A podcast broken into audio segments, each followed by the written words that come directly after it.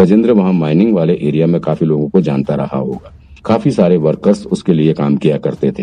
हो सकता है कि गजेंद्र किडनैपिंग केस में पर्सनली इन्वॉल्व ना हो, लेकिन इस बात की बहुत संभावना है कि उसका कोई जानने वाला या किसी करीबी ने ही बच्चों की किडनैपिंग की हो। इसीलिए अब विक्रांत गजेंद्र के दोस्तों और उसके करीबियों को ढूँढने की कोशिश कर रहा था, ताकि कहीं से कुछ सुराग मिल सके। अभी तक विक्रांत के हिसाब से जो भी किडनैपिंग केस में इन्वॉल्व रहा होगा, उनमें से हो सकता है कि कोई आदमी पहले बहुत गरीब रहा हो, लेकिन बाद में उसके पास किडनैपिंग का अथा पैसा आया होगा। दूसरी बात, वो करजत में मौजूद उस चांदी के खदान में काम करता रहा होगा, और वो खदान का कोई डेली वर्कर नहीं था, क्योंकि तो जिस तरह से खदान के भीतर बम ब्लास्ट किया गया था, उसे देखकर साफ़ लग रहा था कि वो आदमी कोई स्पेशलिस्ट था। और तीसरी बात, अगर वो आदमी काफ़ी हिम्मत वाला है, और अगर अभी तक ज़िंदा है तो काफ़ी पावरफुल भी हो सकता है। इन सब अनुमानों के साथ विक्रांत एक बार फिर से इस केस के बारे में शुरू से सोचने लगा और एनालिसिस करने लगा। जब दोबारा से इस किडनैपिंग केस की इन्वेस्टिगेशन शुरू हुई, तब पुलिस ने उन सभी लोगों से पूछताछ की थी जो भी उस वक्त माइंस में काम करते थे। अधिकतर वर्कर्स तो वहीं आसपास के ही थे और ये सिर्फ़ मजदूर थे। उन्हें ज़्यादा कुछ मालूम नहीं था। यहाँ तक कि उन्हें ये भी पता था कि ये माइंस किसकी है।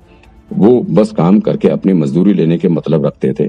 और वैसे भी इस बात को अब 26 साल हो चुके हैं, सो काफ़ी वर्कर्स की तो मौत भी हो चुकी है। विक्रांत को ऐसा कोई सस्पेक्ट मिल नहीं रहा था। सो उसने ऑफ़िस में फ़ोन करके राघव से मदद ली। राघव ने सभी वर्कर्स की लिस्ट निकालकर उसमें से एक दो ऐसे वर्कर्स का एड्रेस विक्रांत को दिया, जिसके बारे में वो इन्वेस्टिगेट कर सकता था।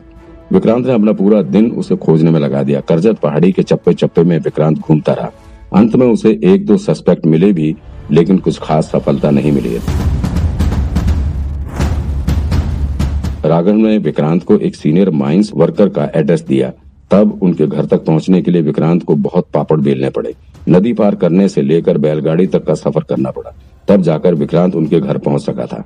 लेकिन फिर भी कोई सफलता नहीं मिल सकी। दरअसल वो दोनों ही वर्कर अब काफ़ी बूढ़े हो चुके हैं। उनकी यादाश्त तो बहुत कमज़ोर हो चुकी थी।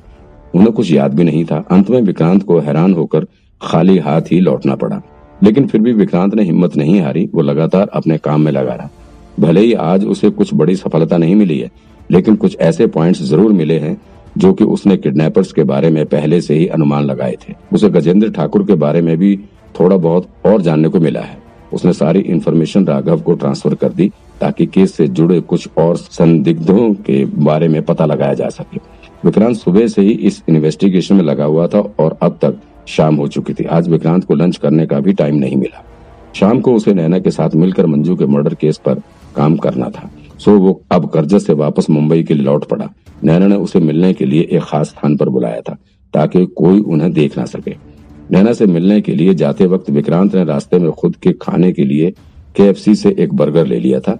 जब वो नैना से मिला तो उसने विक्रांत को दो चीज़ें दी। एक तो एक सीक्रेट फ़ोन, जिसके माध्यम से अब दोनों आगे केस से रिलेटेड बात करेंगे। दूसरी चीज़, विक्रांत को एक फ़ाइल दी थी, जिसमें कई सारी फ़ोटो लगी हुई थी। नैना ने विक्रांत को जो फ़ोन दिया था वो दरअसल देखने में बच्चों की घड़ी जैसा दिखता था। विक्रांत ने उसे अपने हाथों में पहन लिया।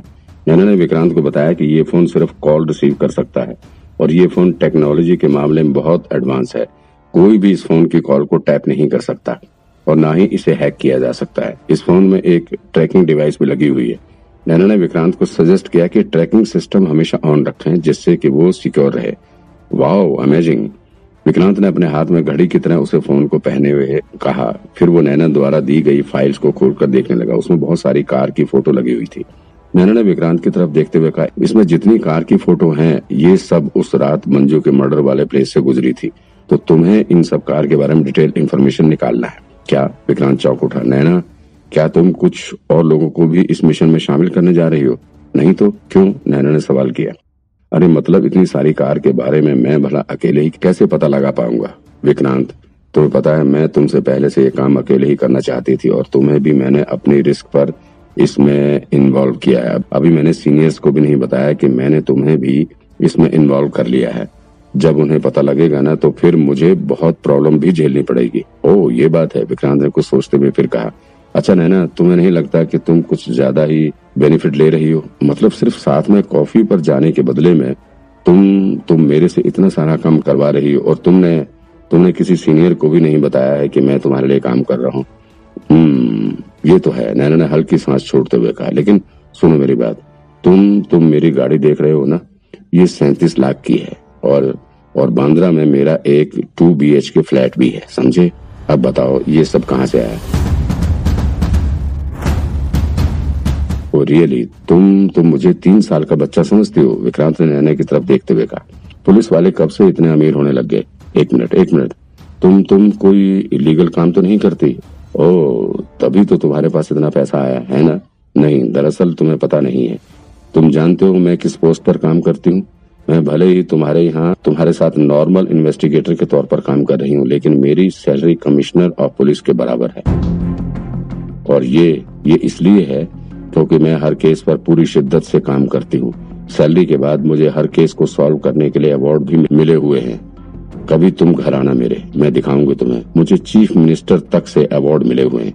और मेरे पास सबके सर्टिफिकेट भी हैं, समझे?